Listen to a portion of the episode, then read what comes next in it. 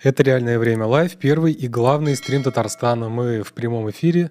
Сегодня двадцать третье ноября две тысячи двадцать второго года, три часа дня по московскому времени. Как обычно, как всегда, каждый будний день мы стримим и обсуждаем с вами самые важные, самые главные темы каждого дня. Какой день, такие и темы.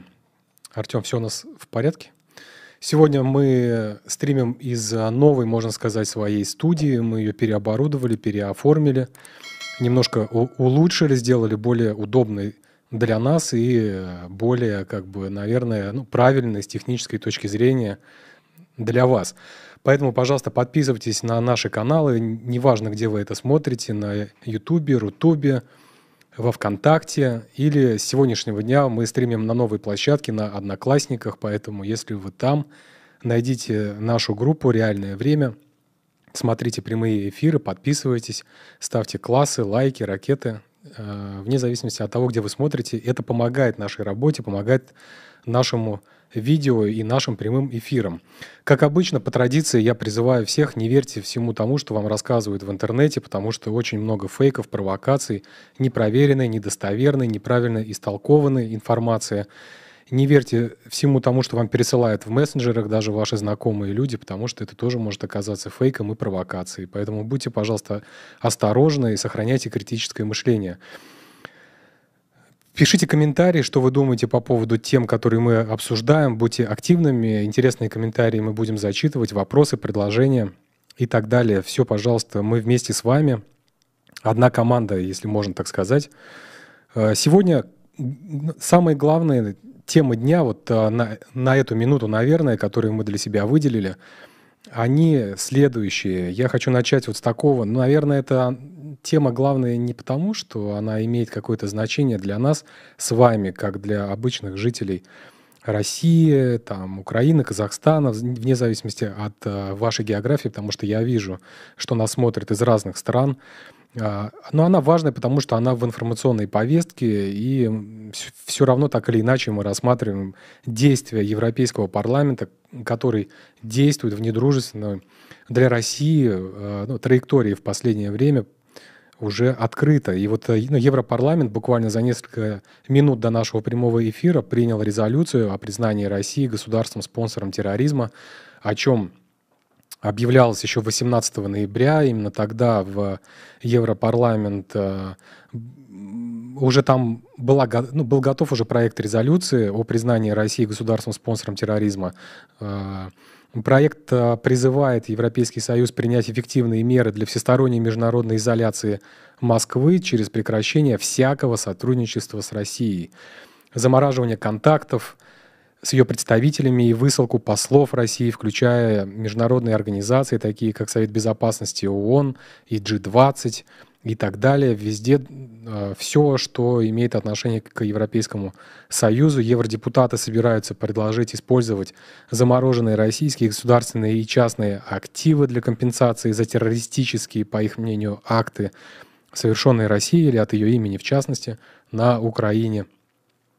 Кроме того, в Европарламенте призвали обновить политику Евросоюза в отношении Москвы, разработать специальный режим, который позволит признавать страны террористическими и вводить против них и сотрудничающих с ними государств серьезные экономические и дипломатические ограничения.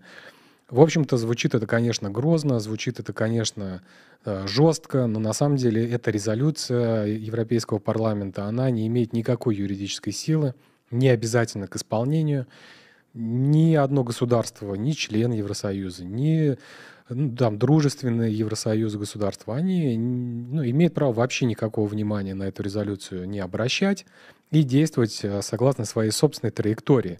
Более того, например, сейчас термин «государство-спонсор терроризма» закреплен только в законах США и Канады. И, например, в американском списке четыре страны — Сирия, Иран, Северная Корея и Куба. Но даже сами Соединенные Штаты Америки с этими странами продолжают сотрудничество.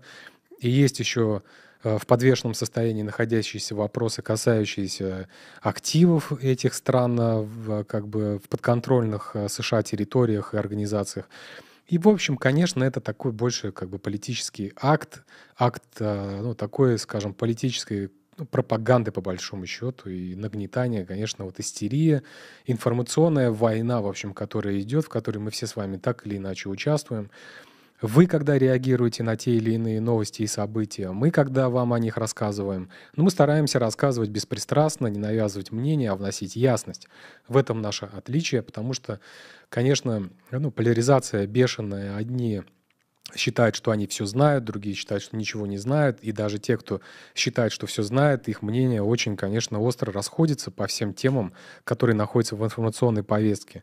И здесь важно, конечно, сохранять рассудок, потому что, ну, сделать это в последнее время, конечно, сложновато, но это просто необходимо. Ну, в России, естественно, тоже со своей стороны не остались ну, безучастными ко всем этим телодвижениям. В Европейском парламенте и в парламенте США тоже, когда ну, риторика обострилась, когда пошла ну, дискуссия по поводу признания России страной спонсора терроризма. Артем, у нас все в порядке? Эфир идет? Хорошо. У нас новая студия. Ну, сегодня мы еще перенастраиваем оборудование.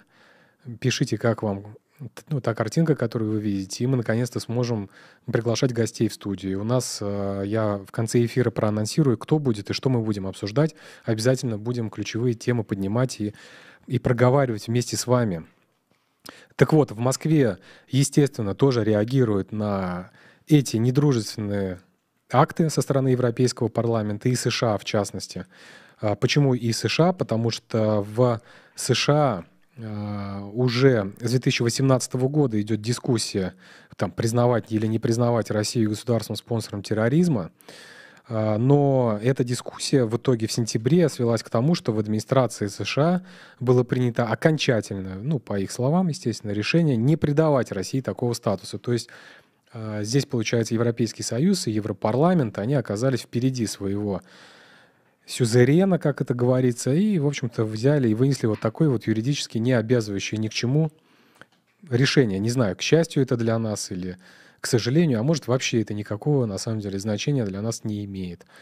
Но мы узнаем, имеет или не имеет, уже, конечно, позже, потому что ну, некоторые вещи, которые, как мы изначально говорили, не мы, а нам сообщали, что не имеет никакого значения, в итоге ну, выливались в то, что какие-то сделки не удавалось ну, реализовать в полном объеме договоренностей, что какие-то жесты доброй воли ну, принимались, но ответом на них были жесты, ну, жесты недоброй воли. То есть ну, мы увидим, как на самом деле это скажется на нашей дальнейшей жизни и на деятельности нашего с вами правительства и ну, государства в целом. Поэтому сейчас пока выводы делать рано, тем не менее, э, это новость ну, сегодняшнего дня, и она появилась буквально за пару минут до эфира, и я должен был, э, ну, разумеется, вам об этом ну, рассказать, потому что какое, ну, какое-то значение все-таки она, эта информация имеет. Двигаемся дальше.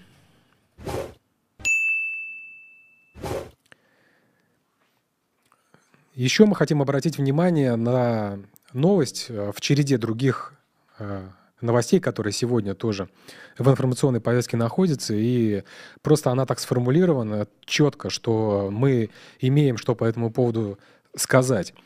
Турция имеет право по своему усмотрению решать проблемы в сфере безопасности, исходящие с севера Сирии. Ну, исходящие с севера Сирии.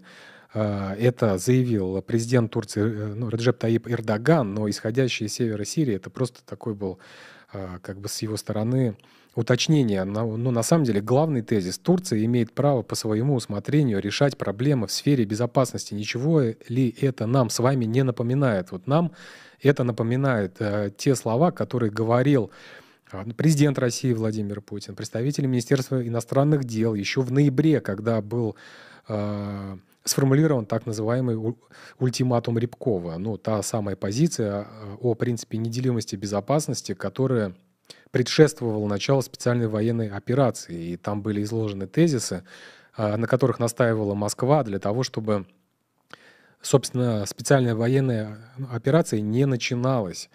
Так вот сейчас вот очень откликается, на самом деле, этот тезис со стороны уже президента Турции. Артем, у нас все в порядке или нет? Пожалуйста, держи в курсе, ладно? Потому что за кадром вы не видите, но происходит жизнь и движение. очень активные.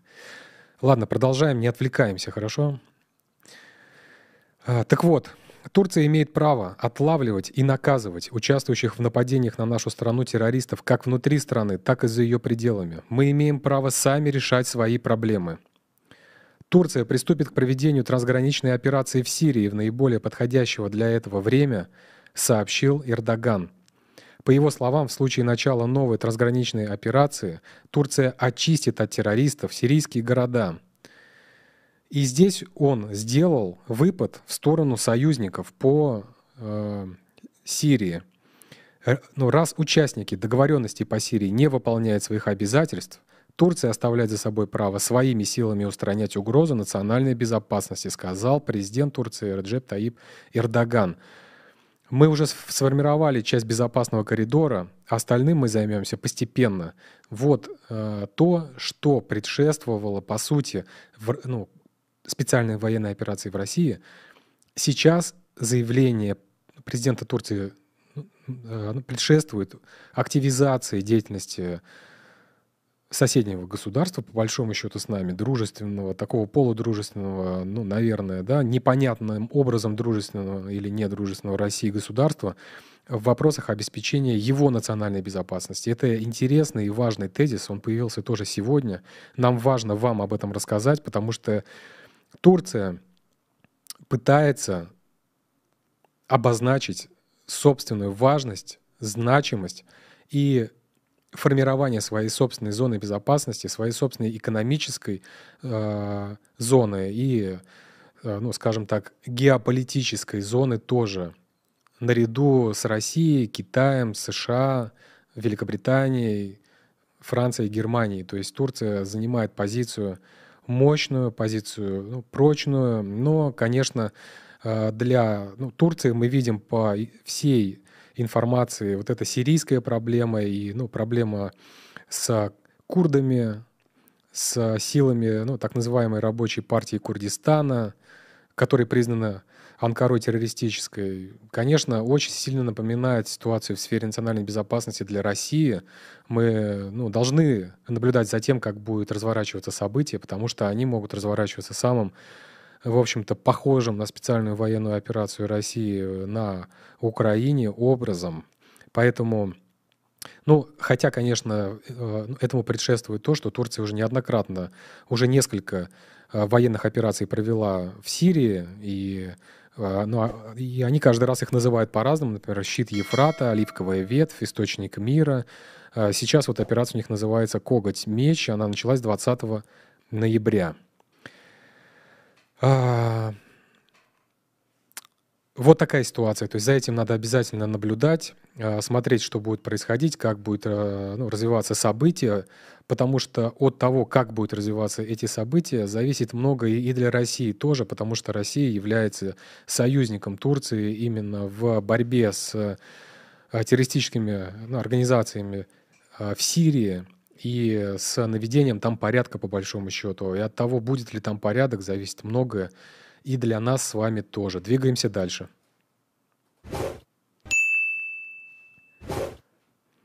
Тема эфира во второй, наверное, его части, которую мы хотим поднять, и обязательно это сделаем, вне зависимости от того, что происходит на фронтах специальной военной операции и в дружественных и недружественных для России странах, конечно, нас, ну, россиян, волнует в первую очередь то, что происходит здесь, внутри страны, что касается внутренней политики нашего государства и то, что касается, конечно, самых незащищенных слоев, ну, слоев общества, это, конечно, дети и люди с ограниченными возможностями здоровья.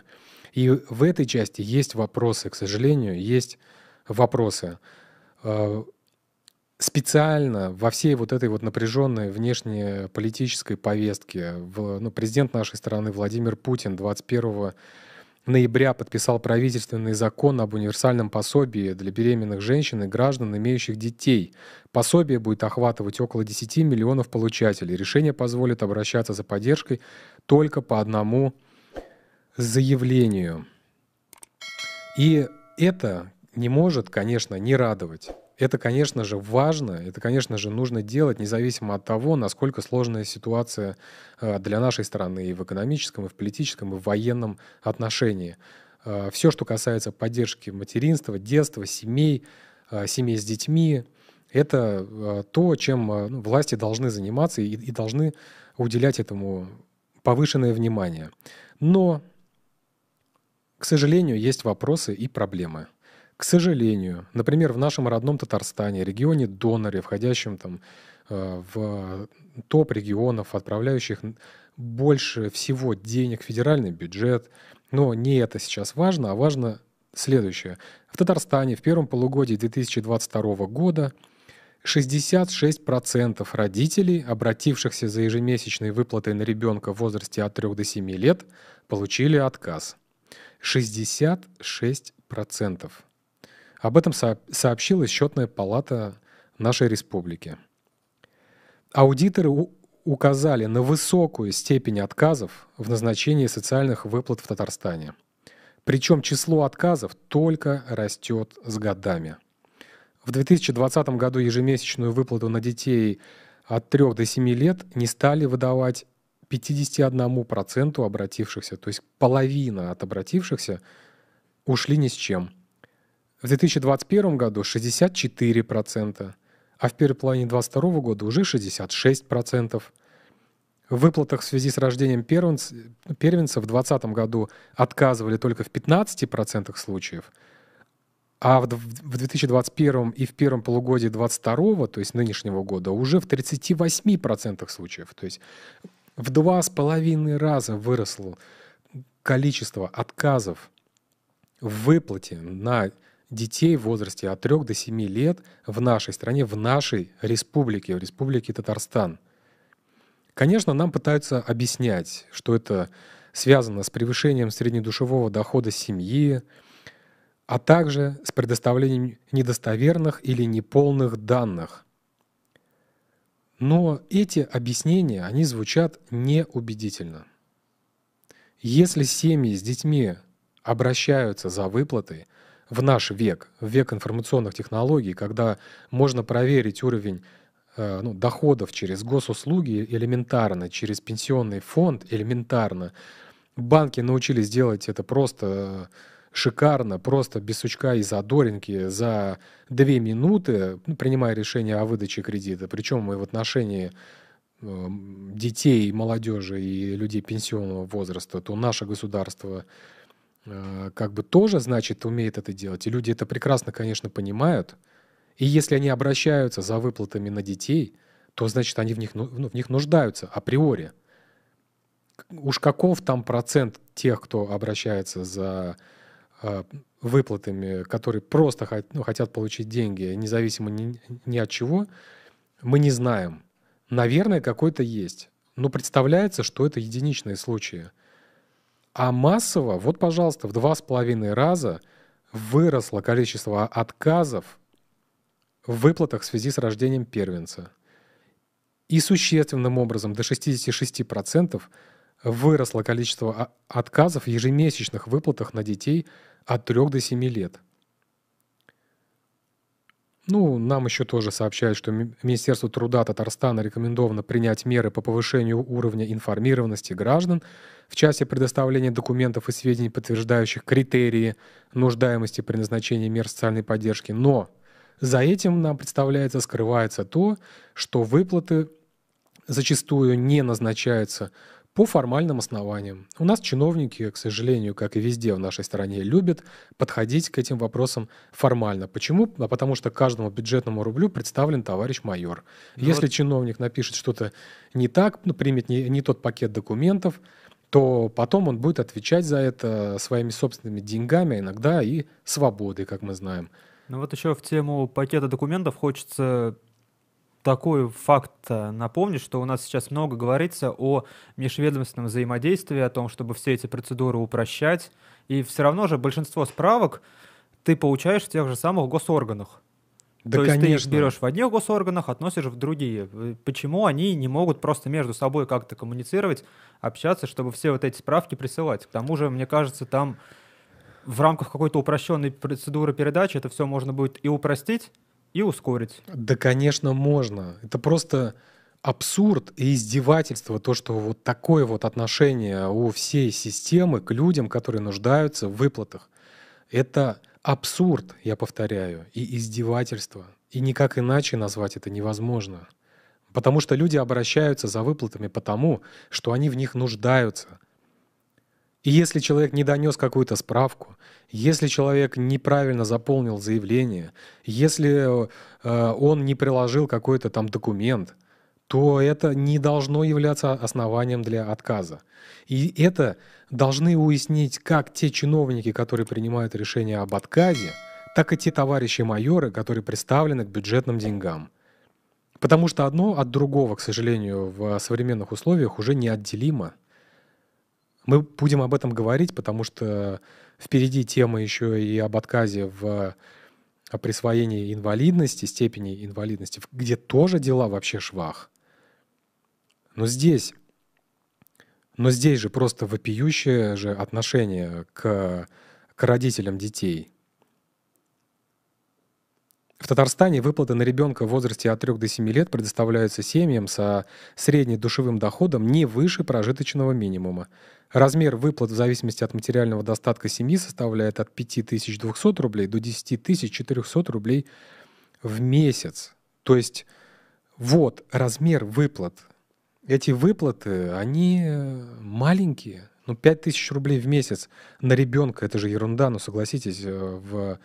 В современном, в современном обществе, в, ну, мире, в современной экономике. Это же просто копейки на самом деле. Но люди в них нуждаются, и неважно, один ребенок в семье, а если там два, три, а если человек в районе, ну, проживает, а не в городе-миллионнике, например, в таком, как Казань, а где-то в деревне, и вынужден ездить, не дай бог, или еще что-то. Ну, ну это же безобразие. Это просто безобразие. Пособие, причем временное, ну... Просто вставляются палки в колеса на ровном месте, на самом деле. И не обратить на это внимание невозможно. Ну, счетная палата нашего региона, ну, богатая республика Татарстан, ну, нет оснований отказывать. Я, все понятно, пособие федеральное. Но нет оснований отказывать. И нет оснований подходить к, вот так формально к этому вопросу, кроме работы правоохранительных органов, которые сидят и через лупу смотрят на то, как... ну, как бы расходуются бюджетные деньги. И там просто как... Ну, там просто люди, ну, чиновники, которые работают, принимают решения, они дрожат за каждую копейку, потому что будут отвечать собственной свободой за это. Надо уже идти дальше, ну, ругать не только тех, кто принимает решения, но и тех, кто надзирает за теми, кто принимает решения. И то, что нам счетная палата рассказывает, что в два с половиной раза выросло количество отказов выплат на рождение первенства, и, ну, существенным образом с пятидесяти процентов до шестидесяти шести процентов выросло, выросли отказы в ежемесячных выплатах на детей от трёх до семи лет, и это просто безобразие. Это просто стыд и позор, вот и все, как это, ну, и, и никак иначе это не прокомментируешь. Нам, конечно... Нам, конечно, рассказывали недавно тоже в одном из прямых эфиров, мы с вами это уже обсуждали, что социальное пособие вот это, их там просто было огромное количество на детей, сейчас будет одно пособие, что оно не безусловное, что оно привязано к прожиточному минимуму. Сегодня у нас, Артем, изменили прожиточный минимум, по-моему, да? Какая там цифра? Да, вот сегодня Госдума в третьем чтении приняла законопроект, который устанавливает... прожиточный минимум на две тысячи двадцать третий год на уровне четырнадцать тысяч триста семьдесят пять рублей. Ну вот, то есть получается, если на одного члена семьи меньше, чем четырнадцать тысяч вот эти вот там, сколько-то рублей, то тогда можно претендовать на, на пособие. Социальные выплаты. На да, социальные или, выплаты. Ну, какую-то либо другую помощь. Да, и причем, да, и, ну, причем размер этой социальной выплаты, ну, он будет просто копеечным, то есть там... Ну, пять тысяч рублей, тридцать процентов как бы от вот этого вот прожиточного минимума получит семья на ребенка. И, ну, будут как бы выживать. Но мы видели, и вам показывали уже тоже совещание Путина, с, вот это правительственное, где разбирался вопрос о введении единого социального пособия. Мы знаем, что два дня назад тоже президент подписал, ну, соответствующее... постановление правительства о том, что единое социальное пособие будет введено первого, с первого января, и там по одному документу можно будет его получать. Давайте, ну, буквально коротенько вместе с вами посмотрим, там три минутки, по-моему, то, что говорил президент Путин по поводу этого, ну, по поводу поддержки семей с детьми и этого единого социального пособия тоже. И продолжим обсуждение этой темы. Вот, я хочу это подчеркнуть. Это была достаточно долгая дорога к достижению вот того результата, к которому мы стремимся и который должен быть достигнут со следующего года. Мы шли к нему несколько лет. И, несмотря ни на что, мы эту работу должны завершить и запустить эту новую систему поддержки семей с детьми. И очень рассчитываем на то, что она будет эффективной. Да, ну в итоге у нас тридцать секунд, да, вот этот вот э, тезис от президента. Они рассчитывают на то, что это будет эффективно. Ну, как это будет эффективно, если это социальное пособие будет получать только треть от тех, кто за ним обращается? Это, конечно, большой вопрос. И понятно, что введение этого ну, единого пособия, оно совпадает с э, созданием социального суперфонда с первого января две тысячи двадцать третьего года, который, в который будут слиты Пенсионный фонд и фонд социального страхования, вот, оказывающий сейчас услуги в назначении пособия. И э, как эта ну, работа будет дальше реализовываться, ну, мы прогнозируем, что на первом этапе ничего не поменяется, естественно, потому что люди те же останутся, и просто это будет все называться по-другому. Хотелось бы, конечно, имея вот все инструменты, мы же с вами прекрасно помним, на самом деле, как в августе, по-моему, две тысячи двадцатого года в разгар пандемии были назначены и оперативно выплачены, буквально там за пару недель, десять тысяч рублей на каждого ребенка вне зависимости от дохода каждой семьи России. И это было прекрасно. Как можно... называть эффективной систему, в которой только треть от обратившихся получает социальные выплаты, которые составляют только от пяти тысяч рублей в месяц на ребенка, но язык не поворачивается эту систему называть эффективной. Значит, она должна быть изменена. Чтобы она стала эффективной, выплата ну, должна назначаться по, по принципу нуждаемости, естественно, и ну, как бы большему ну, числу тех, кто обратился. А сейчас, я напоминаю, шестьдесят шесть процентов получают отказ. Так быть просто не должно. И вот на этом совещании правительственного мы вам не показали, но я просто скажу, там еще говорилось о том, что э, те, кто получает социальные выплаты, они должны быть мотивированы на то, чтобы устраиваться на высокооплачиваемую работу. И мотивированы на то, чтобы их ну, доходы по месту работы и у отца, и у матери в такой семье увеличивались. То есть э, пособие... единое пособие на детей, оно не будет достаточным для того, чтобы обеспечить, ну, получается, благополучие в таких семьях финансовое. Оно будет только минимальным э, и минимально необходимым для выживания. То есть надо называть вещи своими именами. Вот таким оно и будет. И именно в таком формате, исходя из ну, риторики официальных властей, мы понимаем, что именно в таком формате это пособие и работа вся вокруг него будет признана эффективной. Вот и все. И иллюзий в этом отношении здесь никаких быть, разумеется, не должно. Да, двигаемся дальше. От поддержки детей к поддержке людей с ограниченными возможностями здоровья. Отказывают в Татарстане, к сожалению, не только в выплатах на детей, но и в выплатах на людей, которые по состоянию здоровья не могут полноценно работать. Мы регулярно пишем о таких, людям в реаль... ну, о таких людях в реальном времени. Всем им, как минимум по их мнению, несправедливо отказали в присвоении группы инвалидности. И мы замечаем, что в последнее время количество таких людей, к сожалению, растет в нашей республике.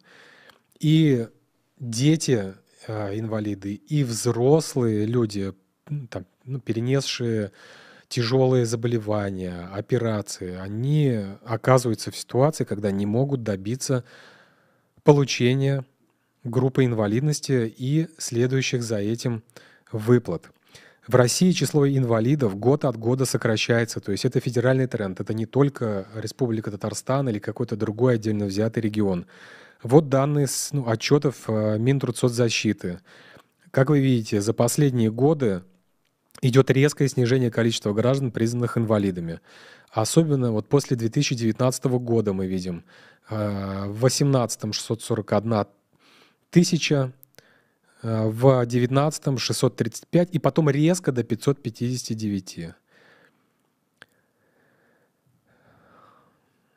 Вот, к примеру, среди детского населения в две тысячи девятнадцатом году э, уровень первичной инвалидности достигал двадцати пяти человек на десять тысяч, в две тысячи двадцатом году упал до двадцати трёх человек, в две тысячи двадцать первом двадцать четыре составил. Среди взрослых он упал с пятидесяти четырёх, да, человек на десять тысяч населения в две тысячи девятнадцатом году до сорока шести в две тысячи двадцать первом году.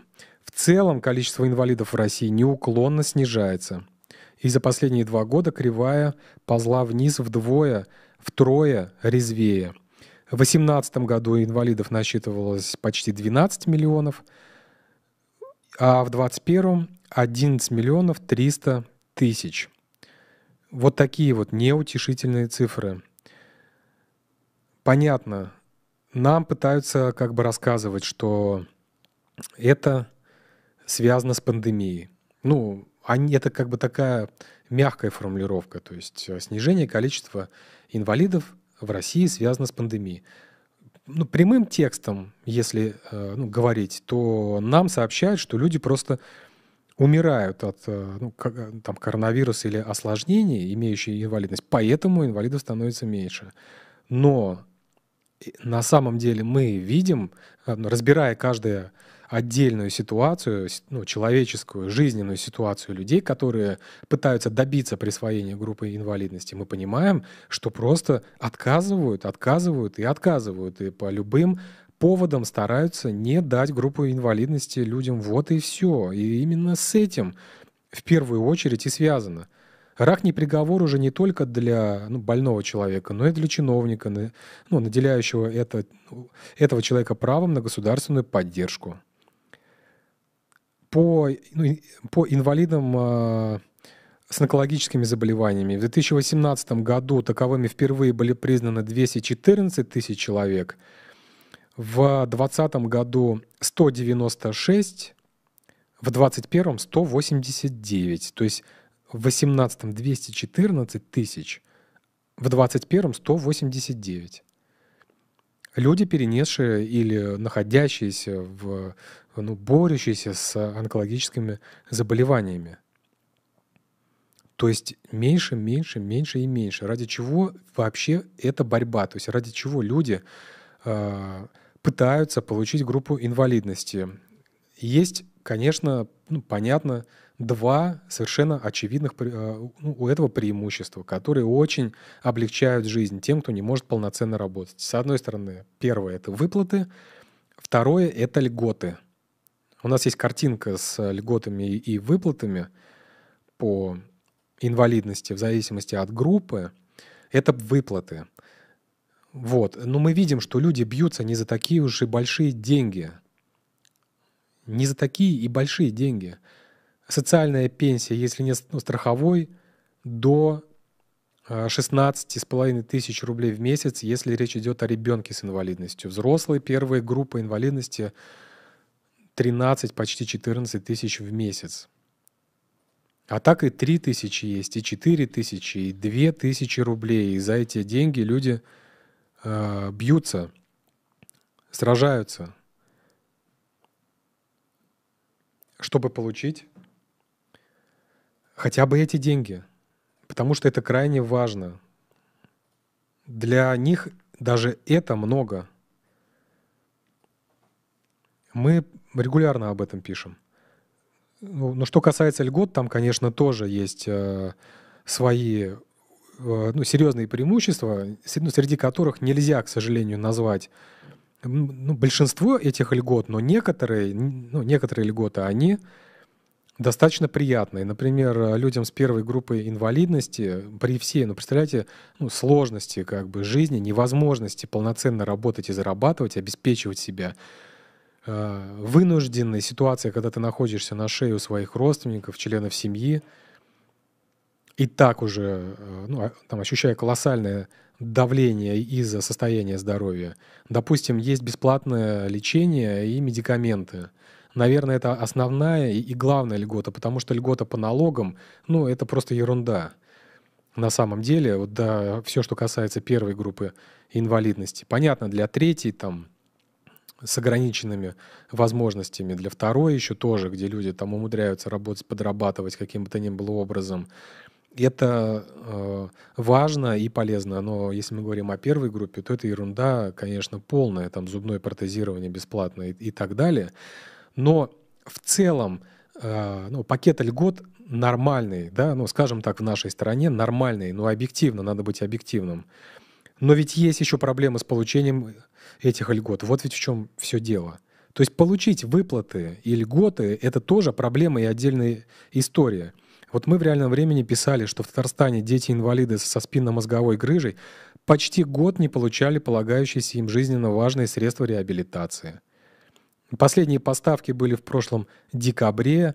Региональное отделение Фонда соцстраха России и Татарстана шлет отписки с обещаниями обеспечить всех необходимых в будущем.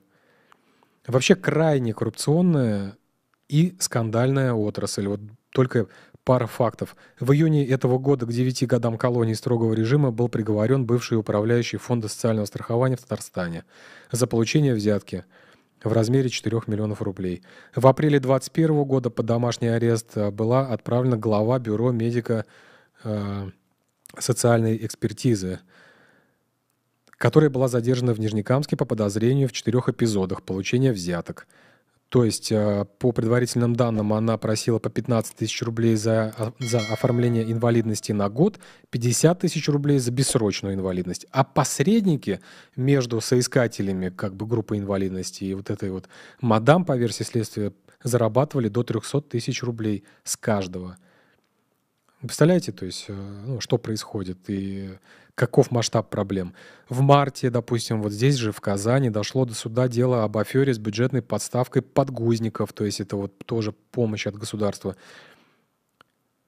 Это уже дело в отношении бывшего депутата Госсовета Татарстана и председателя организации Всероссийского общества инвалидов. То есть потерпевшими по делу признали Фонд социального страхования, хотя там триста пять лежачих инвалидов, детей и взрослых, не получили вот эти вот подгузники, которые им необходимы, ну, чтобы минимально хотя бы облегчить тяжесть их ежедневной жизни и быта. Лежачие инвалиды, представляете? Ну, то есть это, это просто ужас какой-то. Читаешь вот эти э, новости, читаешь об этом, и волосы встают просто дыбом. Участвуйте, пожалуйста, в дискуссии. На всех денег не хватает, Александр Киселев. Ну, можно так говорить, конечно, по любому поводу, но это самое простое. Речь же идет не только о деньгах. Речь же идет не только о деньгах. Речь же идет и о поддержке в других формах. Поэтому, конечно, нельзя так действовать. И будет ли создан, нет, будет создан, понятно, этот суперфонд. Поможет ли это разобраться с ситуацией, мы будем внимательнейшим образом наблюдать. Пока что у нас есть только надежда, да, и вера в это. На самом деле, на первом этапе ФСС и ПФР их объединят, но и технологическая база, и база, и люди, в общем, и средства, все будет тем же самым. Понадобится какое-то время и титанические усилия просто для того, чтобы эту работу грамотно провести, все правильно сделать и убрать вот эти вот факторы, которые мешают сейчас нормальному развитию, ну, работы, ну, государственной машины в отношении детей и взрослых, детей, ну, семей с детьми, ну, детей с инвалидностью, взрослых с, с инвалидностью. Пока что идут отказы. Пока что люди не могут либо добиться группы инвалидности, либо получить помощь от государства, которое обязано ее оказать им. И мы будем такие темы обсуждать. Как бы это вам ни нравилось, что бы вы по поводу меня ни говорили, пишите, что хотите. Если вы будете оскорблять, ну, кого-то или меня в комментариях, мы будем вас банить. Никаких проблем с этим нет, потому что очень много ботов. Все понятно. Но эти темы мы поднимали, поднимаем и будем поднимать до тех пор, пока не будут решены эти проблемы, пока мы не увидим позитивную динамику в решении э, ну, этих проблем и в нахождении ответов на все эти вопросы. Мы будем их формулировать, будем их задавать, будем их обсуждать. И мы приветствуем на всех площадках конструктивных людей, которые могут предложить или указать правильный путь решения этих проблем, а которые, а не тех, которые пишут о том, что, э, так сказать, мы ни, ничего не понимаем и ни в чем не разбираемся. Это самое простое. Наша задача — включить свет в темной комнате. Вот наша задача журналиста. И мы ее будем делать, несмотря ни на что, несмотря на сложнейшие условия, в которых мы вынуждены работать сегодня. У нас новая студия. У нас теперь есть возможность приглашать гостей. Мы продолжим работать для вас каждый день в прямом эфире. Мы будем говорить э, завтра в прямом эфире в три часа дня о э, проходящем в Катаре чемпионате мира, мира по футболу, о том, что происходит внутри этого чемпионата и вовне, какова э, спортивная составляющая, политическая, социальная составляющая. У нас есть там свои люди, э, мы получаем информацию об этом. Конечно, это беспрецедентный чемпионат мира, он проходит в беспрецедентных условиях, на фоне беспрецедентных событий. Это интереснейшая тема, которую мы будем обсуждать. И завтра, также по традиции, как каждый четверг, мы встретимся с православным священником, с Александром Ермолиным, который у нас каждую неделю по четвергам обсуждает с вами, с теми, кто его смотрит, главные темы, в том числе и вневременные темы, которые важны для понимания в контексте Ну, православие. И мы будем с ним об этом говорить завтра. И у нас будет интересный гость в пятницу. И также каждый день мы будем с вами обсуждать важнейшие новости дня. Поэтому оставайтесь, пожалуйста, с нами. Ставьте лайки или дизлайки, если уж вам так не нравится этому видео. На всех платформах, где вы его смотрите. Это «Реальное время Live», первый и главный стрим Татарстана.